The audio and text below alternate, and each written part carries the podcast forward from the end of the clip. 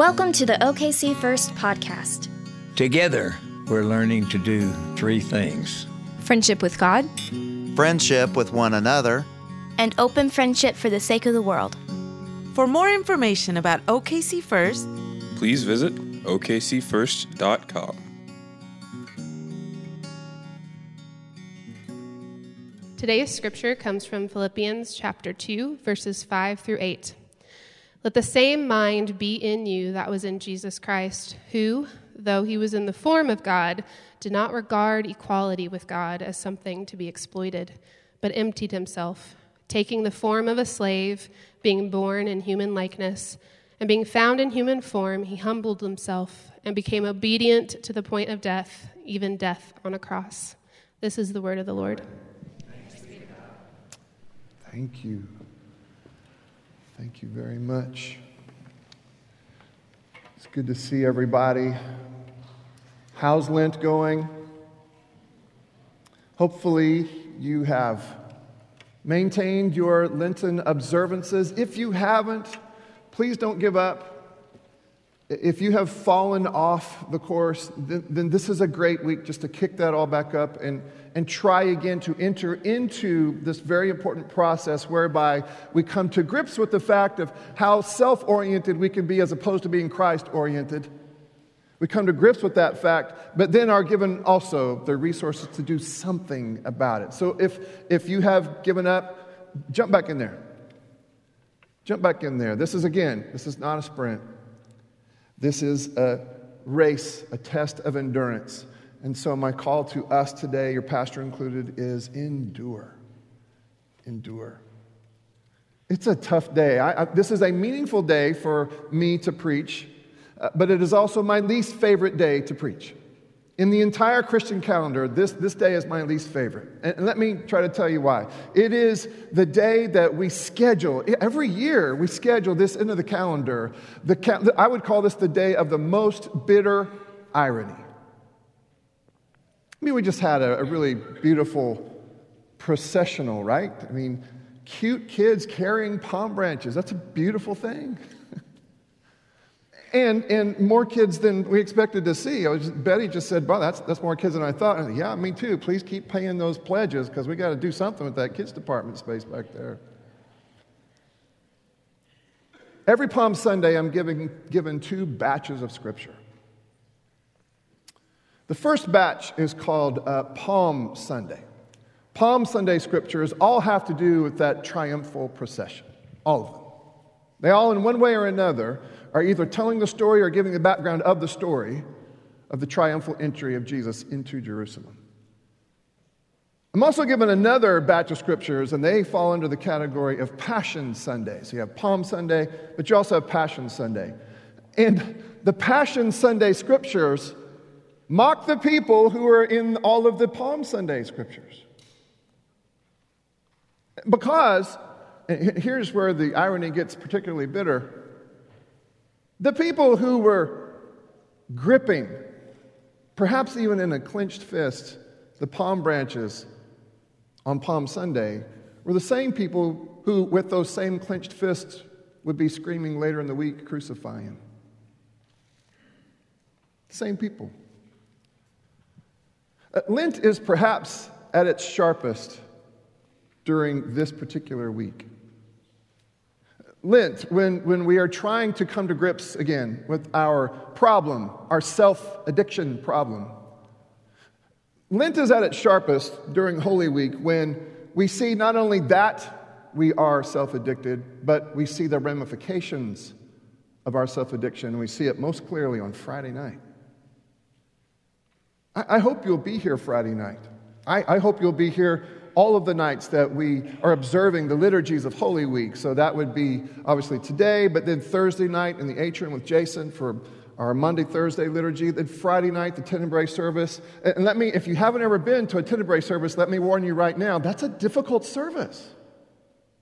Because we tell the gospel story, but we tell it truthfully. Which means at the end, on Friday night, Good Friday, Black Friday, and yes, Black Friday was a religious term before it was a, a shopping term. Black Friday, it's dark. We leave the sanctuary on Good Friday, Black Friday, in darkness and in silence. Because finally we have seen now and we have sensed that there are ramifications when we are self addicted to the exclusion of Christ.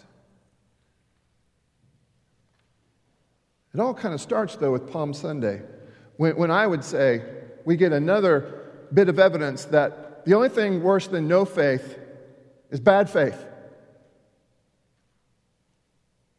Palm Sunday is a, a terrible moment of desolation. Now, we talked about this last week desolation, and, and we are uh, using the terms consolation and desolation. They are spiritual direction, spiritual friendship terms, but I think they pretty accurately capture what it is that we're working through, what it is that we're confronted by during the season of Lent. You can live life with clenched fists, or you can live life with open hands. During the Lenten season, we try to understand why it is and how often it is that we live in a season of desolation. Clenched fists. A person dwells in a state of desolation when she or he is moving away from God's presence in the world, and it results in things like despair, hatred, anger, potentially even violence. That's what you do with clenched fists, right? Palm Sunday. I keep saying it. Palm Sunday is a difficult moment, but it's supposed to be.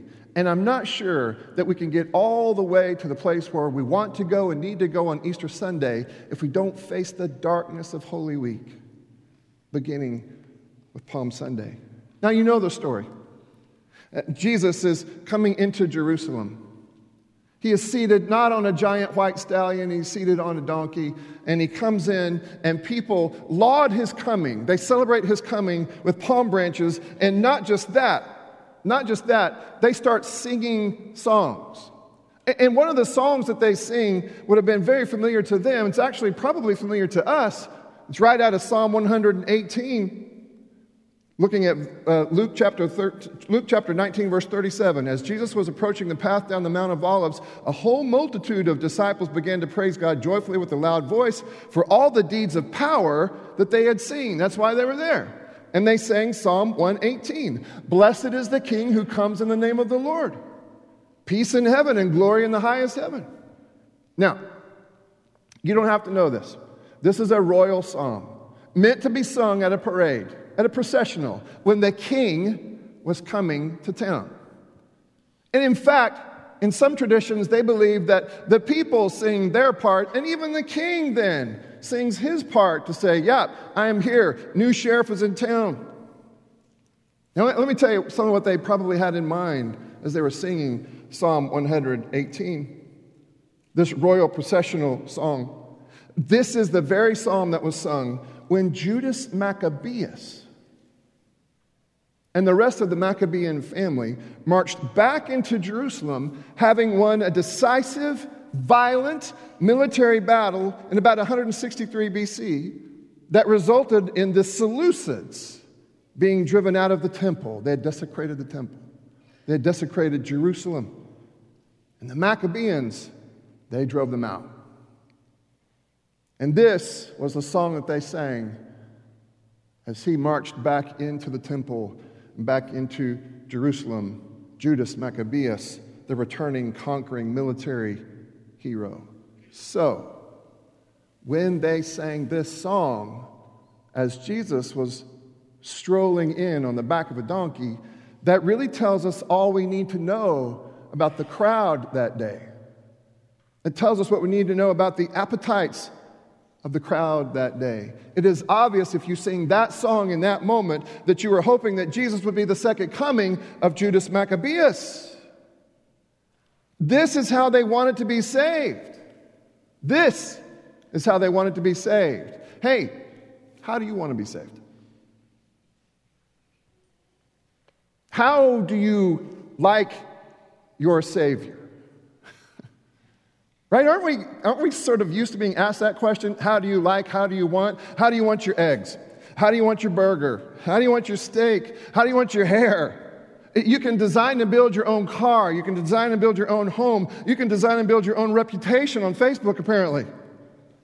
How do you want your Savior? How do you want salvation to go? The consumer seat has become a throne, right? And it's not always bad. But it's bad when you and I start to believe that we can, as consumers, then. Now, watch this. And I'm not sure this is a, a, thought that we think consciously. I do think that subconsciously this creeps in all the time. That consumer seat is bad when we think that somehow by sitting in that particular throne that we can remake God in our own image. A God that would then suit our tastes and wants and desires. Have you ever known yourself to try to remake God in your own image? With a closed, clenched hand, the people waved their palm branches and put their messianic opinions on full display. what messianic opinions am I putting on full display? What messianic opinions are you putting on full display? Because the moment that people know that you're a Christian, the moment that people know that I'm a Christian, we are giving them some particular rendition of Jesus. We're giving them some rendition of how it is that we understand a Messiah to operate. We're giving them some idea of what salvation, at least in our minds, is supposed to look like. That day, fearing a violent response from the occupying forces of Rome, and believing Jesus to be a pretender to the messianic throne, the Pharisees are loud in their protests. They say, Teacher, you need to tell these people to quiet down. Someone's going to hear this. And of course, Jesus says famously, Yeah, if I tell them to be silent, the rocks are going to start crying out. So Jesus knows who Jesus is. Jesus has some idea of what this label Messiah means. But I think Jesus also knows that they don't know what Messiah means. And I got to keep bringing it back to us. Again, this is the most painful week of Lent. Do we know what it means to be saved by this particular Messiah? What are our expectations where his posture is concerned? And does his posture matter where my posture is concerned? So we have the parade. But then just a few days later, y'all, the crowds turn on Jesus. Now, we know that many would abandon, even those in his inner circle are going to abandon him. But these crowds, many of these crowds, their fists still clenched, were furious with Jesus. And let's ask the question now why are they so angry at Jesus? Because they are big mad at Jesus, right? You can see that, right? Why are they so angry with Jesus? What had Jesus done to deserve all of this? Why did they target Jesus after welcoming him, welcoming him as a hero just a few days prior? I tell you what else, Herod and Pilate don't really know either. They're asking the same question that I just asked. Then the assembly rose as a body and brought Jesus before Pilate. And the people, the mob, began to accuse him, saying, We found this man perverting our nation, forbidding us to pay taxes to the emperor, which was an out and out lie, and saying that he himself is the Messiah, a king. And we all know that Rome doesn't like competition. We all know that the Roman emperor doesn't like anybody else who fancies himself a king. Verse 3 So Pilate asked Jesus, So, are you the king of the Jews? To which Jesus responded, I didn't say it, you said it. Pilate, though, is unimpressed, and he said to the chief priests and the crowds, I don't see any reason for this accusation that you bring against this man. But the crowd, the mob now, insisted. And they said, Yeah, but he is stirring up the people by teaching throughout all Judea, from Galilee, by the way, where he began, and even here in Jerusalem. When Pilate heard this, he said, uh, Galilean?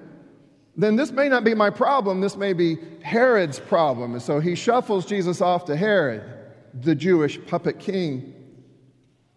And Herod was fine with it. When Herod saw Jesus, he was glad because he'd been wanting to see this Jesus for a long time. He'd heard all the stories. And so now he wanted to talk to Jesus himself and see what all the hubbub was about. It says here in verse 9, he questioned Jesus at some length, but Jesus, apparently unaware that this could have been his moment, gave no answer. The chief priests and the scribes stood by, vehemently accusing him.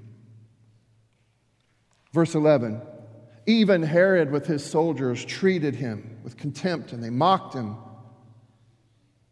Then he put an elegant robe on him and sent him back to Pilate. By the way, it says here that Pilate and Herod, who apparently had been enemies up to that point, now became friends, uniting in this particular situation. Isn't that strange? Jesus bringing people together. Pilate then called together the chief priests and the leaders and the people, and he said to them, Look, you brought me this guy as somebody who was supposedly perverting the people. And I've examined him in your presence. I questioned him publicly, and I don't find him guilty of any of your charges that you bring against him. And neither has Herod, by the way. Herod just sent him back to us.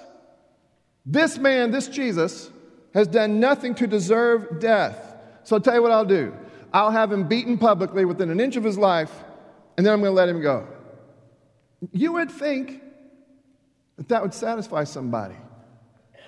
But here's what they said all the people shouted together, Away with this Jesus! Release Barabbas for us. The narrator in the story tells us about this Barabbas. Barabbas was in jail because he had attempted a coup. He was a revolutionary, an insurrectionist, but not very good at it. I mean, he'd murdered somebody in the process, but he hadn't been very successful, so he was in jail. And, and watch this, everybody. The people preferred Barabbas, the failed insurrectionist murderer, to Jesus. Why? Why? The angry mob chose to have a murderer, a failed revolutionary, over the one who led with love. All parties involved believed Jesus to be a threat now to their reality. The ruling council believed Jesus to be an insurrectionist with the following, and they were worried because of all the noise that Jesus and all those folks were going to generate. They were afraid that Rome at some point would come stomping in and just squash the whole thing. By the way, they would at some point. But the angry mob also believed Jesus to be a threat. Now, I kind of hope that we as a faith community will at this point start to wonder if we have more in common with the mob or, or with Jesus. The mob also believed Jesus to be a threat to their beliefs about how things should change, about how leaders should lead, about how power should be used, about how battles should be won.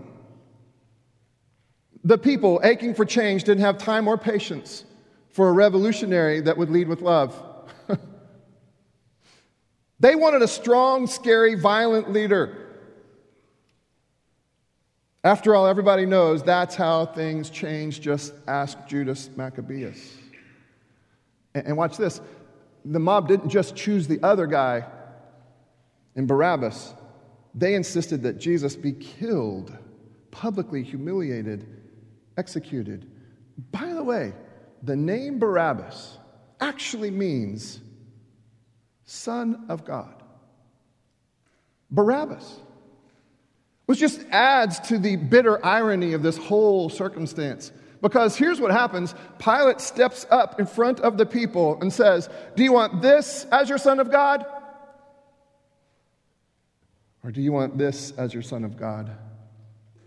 Do you want the very embodiment of clenched fists in Barabbas, the murderer? Is this who you want to be your Son of God, your leader? Or do you want the publicly humiliated, weak, largely silent Jesus. Which one do you all want in a leader? I mean, do you, another way to ask it is, how many of us trust Christ styled, shaped leadership?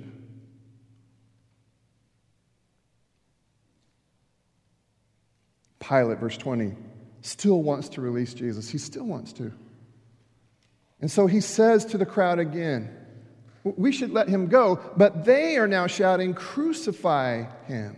A third time he said to them, Why? What has he done? I have found in him no ground for the sentence of death. I will therefore have him beaten and then release him. But they kept at it. They demanded with loud shouts that he should be crucified, and their voices, according to Scripture, their voices prevailed. Verse 24 So Pilate gave his verdict that their demand should be granted, and he released the man that they asked for.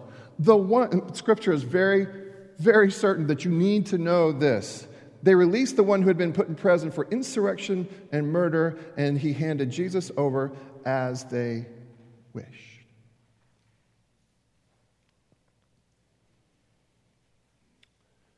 Um, this is one of those moments when I wish that pews had seatbelts.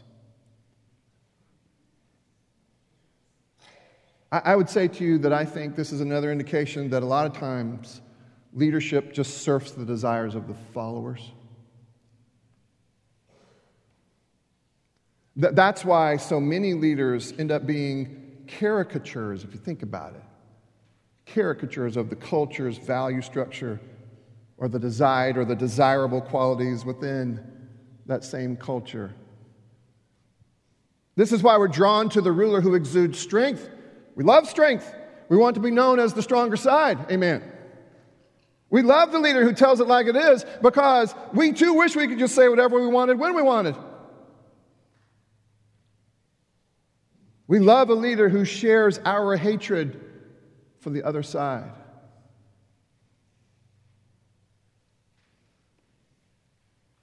To this angry mob, Jesus is an utter disappointment. an utter disappointment. His style of leadership is a public relations disaster, and we just can't tolerate it anymore. Love first as a campaign slogan, that dog will not hunt. But the truth is, and I, and I would, and I would, I, I'm telling on myself as well. I'm not sure that we really today, in today's age, we, I don't know that we really want our leaders to love. I think we want our leaders to hate the people that we hate. We still believe that well placed hatred is the key to change. If we can just hate that group just enough to get the right laws passed. But hatred isn't the key to change, not, not good change. Hopefully, I don't have to remind any of us that hatred didn't save any of us. Loved it.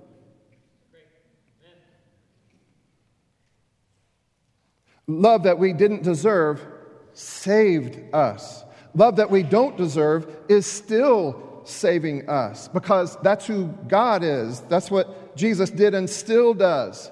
Now, whether we like it or not, Jesus is going to Messiah how he's going to Messiah.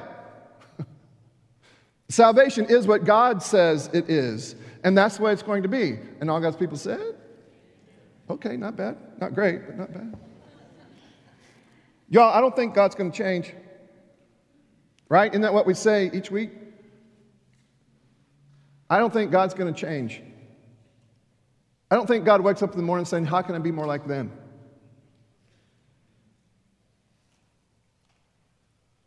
Question is whether or not we're going to, we'll choose to be like the God we see in Jesus.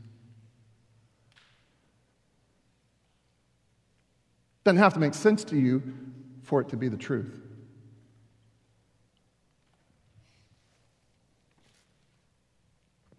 Paul says it like this Let the same mind be in you that was in Christ Jesus, who, though he was in the form of God, did not regard equality with God as something to be exploited. Now, in some of your Bibles, that word is translated as grasped did not consider equality with God as something to be grasped with a clenched fist. That's not who God is.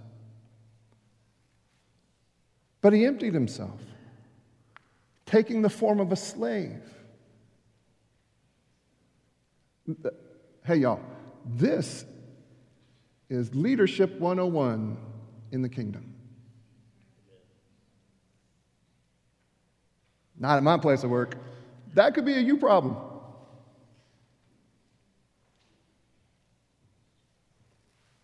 Emptied himself, taking the form of a slave, being born in human likeness, and being found in human form, he humbled himself and became obedient to the point of death, even death on a cross. Verse 9. And so God also highly exalted him and gave him the name that is above every name, so that the name of Jesus, I mean, once you know what it is that saves you, this line makes some sense. But if you don't yet know what it is that saves you, this line will not make sense. Ready?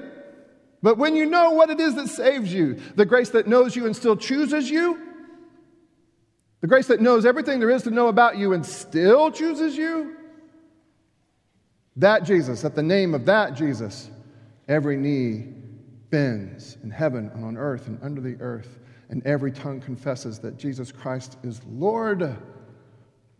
Not your president, your Lord. That's better. To the glory of God the Father. Here's the deal if God's not going to change, then perhaps you and I need to.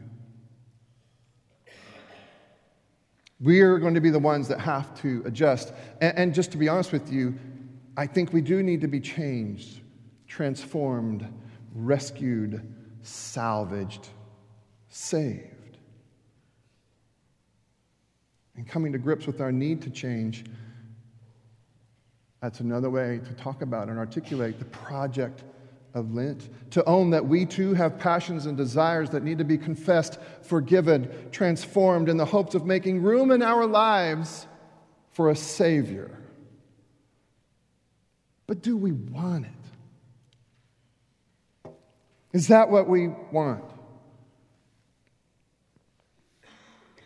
Have you ever heard that song, I'd rather have Jesus than anything? Do you believe it? I'd rather have Jesus than anything. Sometimes, again, I won't, I, won't, I won't take this out on you. I think sometimes maybe a better song that better, might better fit me is I'd rather have anything but this Jesus.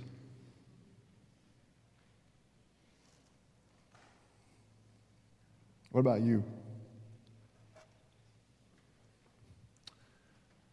This song, the lyrics were written by a woman by the name of Rhea F. Ross Miller. Rhea F. Ross Miller would come to be the wife of a general superintendent in the Church of the Nazarene, y'all. I did not know that until this week. She wrote these lyrics many years afterwards, the mother, the mother of George Beverly Shea. The mother of a, it doesn't look like it here, but at the time, a very young man who had a promising music career, but Mom was just sure that that music career, secular as it was, was, was having him go in the wrong direction. And so she handed him the lyrics of the song, knowing that he had the capacity to put it to music. But she also hoped that it would change his life. The lyrics are pretty good. Here's the thing he put music to those lyrics, and somehow it changed his life. In fact, and many of you know this better than I do, Dr. Billy Graham loved that song. And he also loved this guy's voice.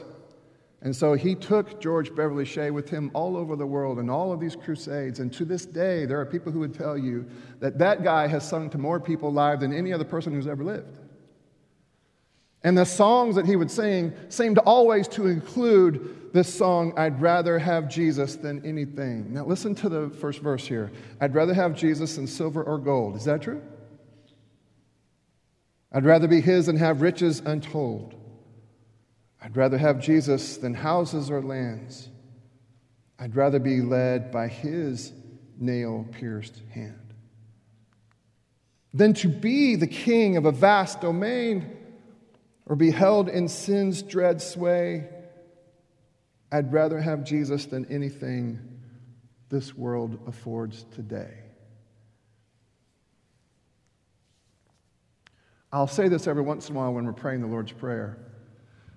The Lord's Prayer belongs in a bucket of things that we do and say in the hopes that someday we'll believe those things. Like, I, I am of the opinion, and, and we have practiced this at our home for years and years, and I know that we're not the only home that does, but every day starts with the Lord's Prayer. And it's part of it's because I, think that as we pray it, it takes up ground in our minds and our imaginations, our subconscious even, until finally you wake up someday and you go, well, I do believe quite a bit of this prayer. in fact, more and more and more and more. To a, a room full of people who perhaps would better fit the song I'd rather have anything but Jesus, especially the one we're talking about today. I want to offer us the song, I'd rather have Jesus than anything. But I also want us to sing it, even if it's aspirational, in the belief that as we sing it, perhaps slowly but surely it becomes actual. Actual. So I've asked Tamara to sing it. You do remember I've asked you to sing it, right, Tamara? That you, you, you didn't remember that? Okay. Well, Dr. Riegert, uh, if we could play that. yeah. Go ahead. I'll sing a little bit of it, yeah. But I do want us to, to think, I, I want us to give ourselves some grace here, okay? This is a high bar, this song. My suspicion is that it was a high bar when it was sung at all those different crusades. I think this is a song that you sing in the hopes that someday it would wrap around your throat. I think this is a song that you sing that in the hopes that someday it would wrap around your heart. And perhaps without you knowing it, you wake up someday and you go, I do want this Jesus. Maybe even more than anything. But I do want us to start here the first day of Holy Week, the last Sunday of the season of Lent. I, I do want us to all practice just enough courage to know whether or not there's an ounce of truth in it for us today. Not so that you won't sing it, but so that you know what you're doing when you do.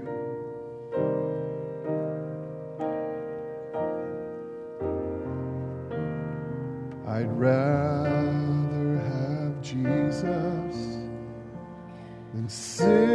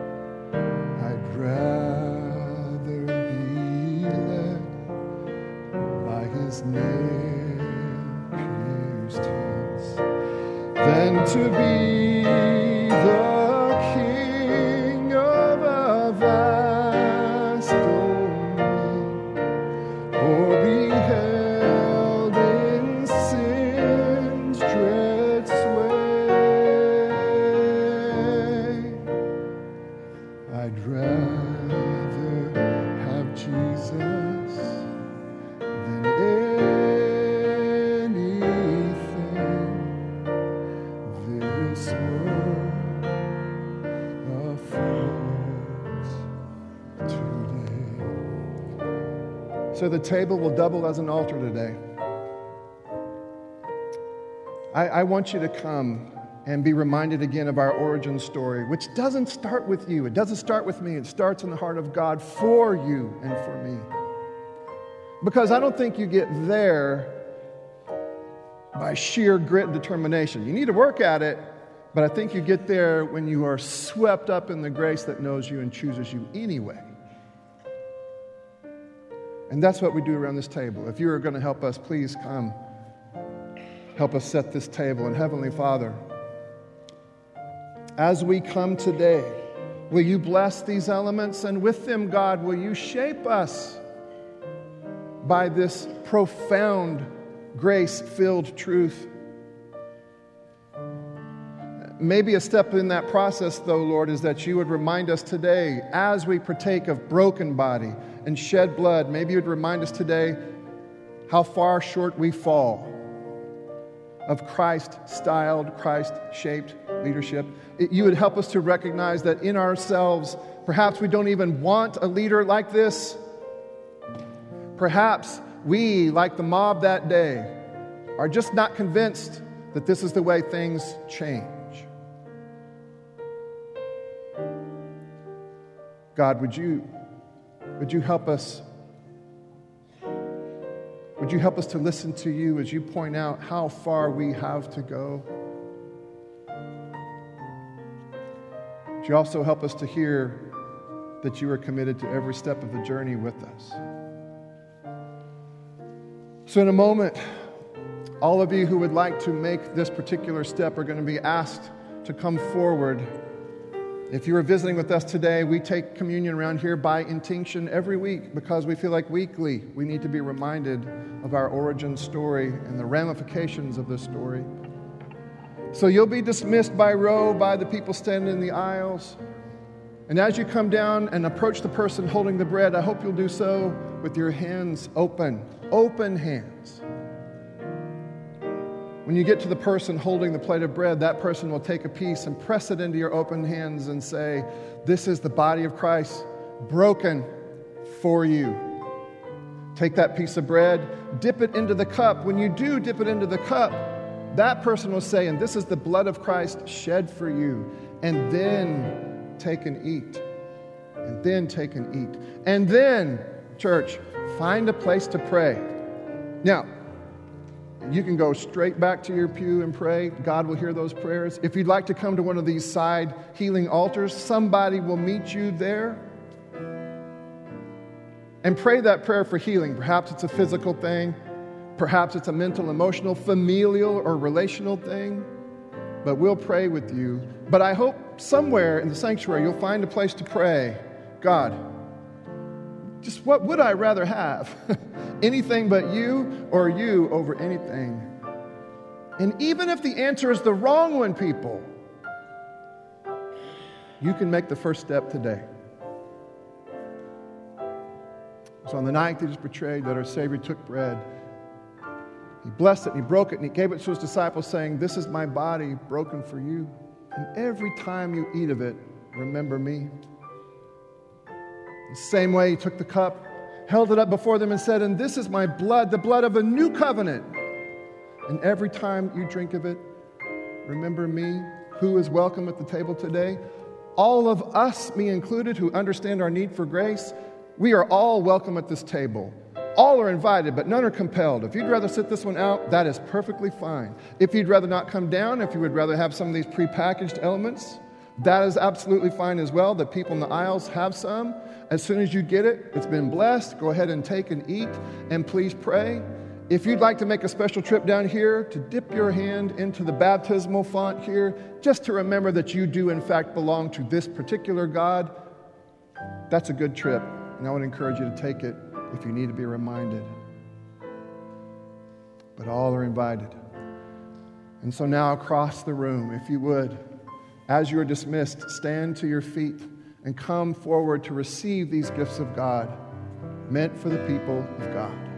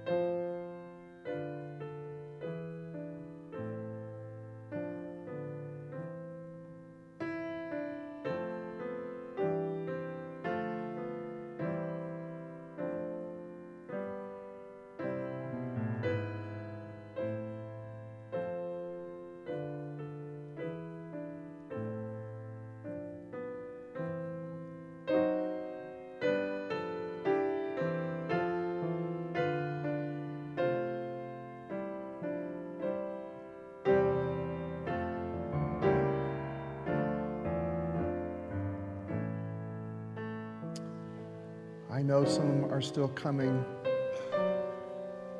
I am going to start the confessional prayer here. And I would encourage you to pray. I encourage you to pray. Heavenly Father, hear us now as we pray, as we start with confession, as we own that we are not yet where we need to be, we are not yet who you want us to be.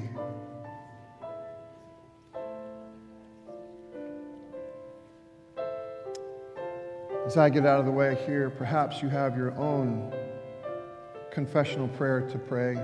As God brings to mind what it is that you're struggling with, pray your prayer of confession.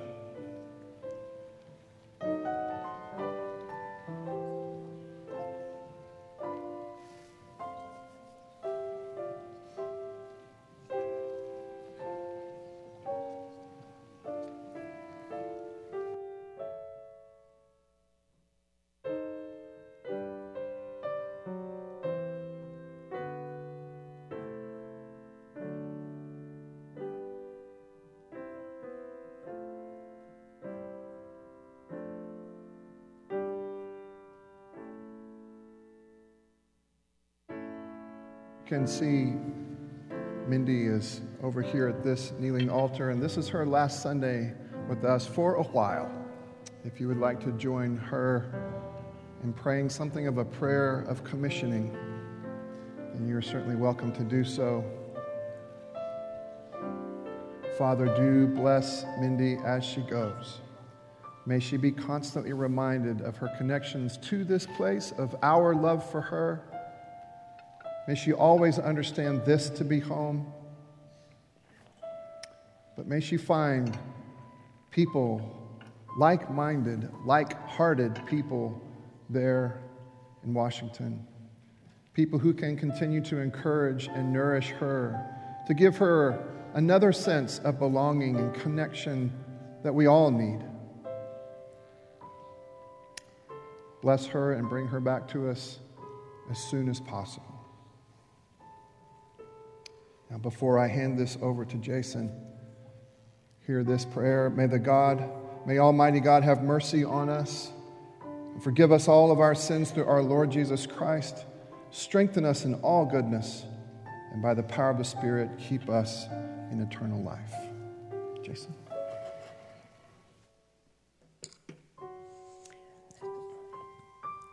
Our prayers of intercession are going to be a little bit different, and part of it's going to be on the screen in front of you. I'm getting text messages from Debbie McCulloch, who is serving in Ukraine, and I look forward to sharing some more of that. But Pastor John asked if she might send us a little video of her work this morning. She just returned back to Poland. But would you pray for Debbie as you watch this video of her message to us? Good morning. We're here in uh, Medyka. We've crossed over. We're on the Ukrainian side. Came to meet with some partners here this morning about medical care on this side. And uh, just, you don't have to be here very long before someone approaches you for help. We just spent about 30 minutes trying to help a Ukrainian grandmother get out of the city she wanted to go back to Lviv. There are no buses going that way. She didn't speak English or Polish. She spoke Ukrainian, which we don't speak. So we tried to find help for her and went from shop to shop and uh, you know just one time uh, we couldn't figure out a way and uh, then something happened and someone pointed us to the right person and you know, there was the waymaker and uh, showed us to a ca- a taxi, and the taxi put her in and took her for free when we were trying to figure out how to change money to buy her a ticket and put her in a hotel for tonight. Uh, you know, a car came and whisked her away. She kissed me on the cheek, and uh, we said goodbye. So God's really good and faithful. So we're thankful to be here uh, in Medyka and to see people that are uh, in need of help and receiving help. So have a good day. That was a few hours ago, and Debbie just now at 7 o'clock, almost in Poland time, wrote back, We are back in Poland, safe and sound. What a day.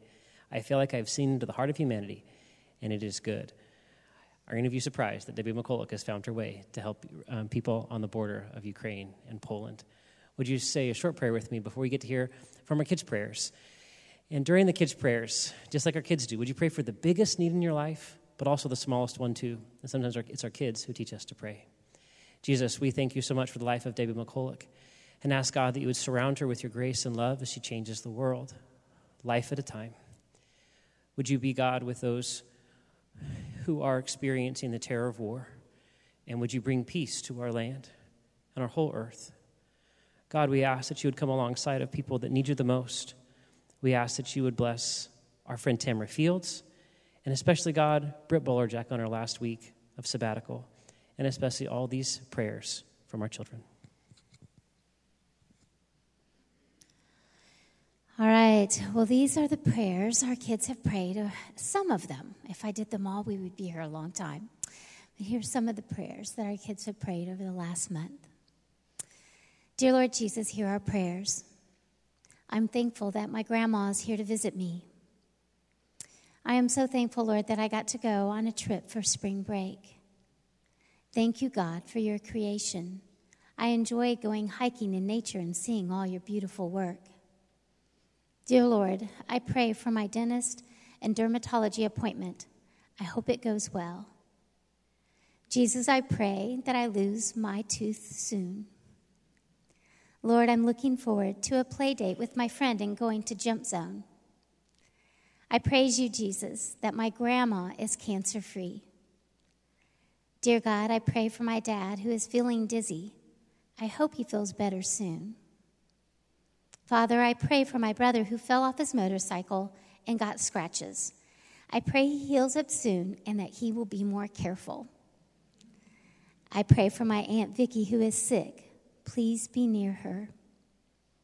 Jesus, I pray for my stitches to heal and that it won't hurt when I get them out.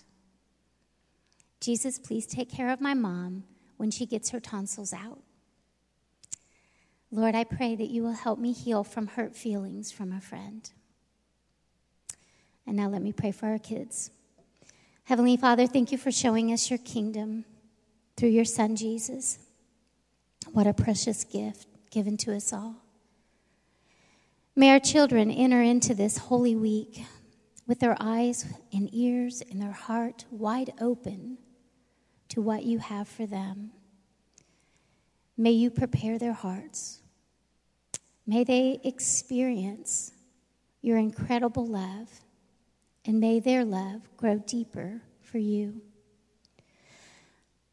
I pray now for all of our children, and I place their prayers into your loving hands as we together as a congregation pray the prayer that you taught your disciples to pray. Our Father, who art in heaven, hallowed be thy name. Thy kingdom come, thy will be done, on earth as it is in heaven. Give us this day our daily bread, and forgive us our debts as we forgive our debtors. And lead us not into temptation, but deliver us from evil. For thine is the kingdom, and the power, and the glory forever. Amen.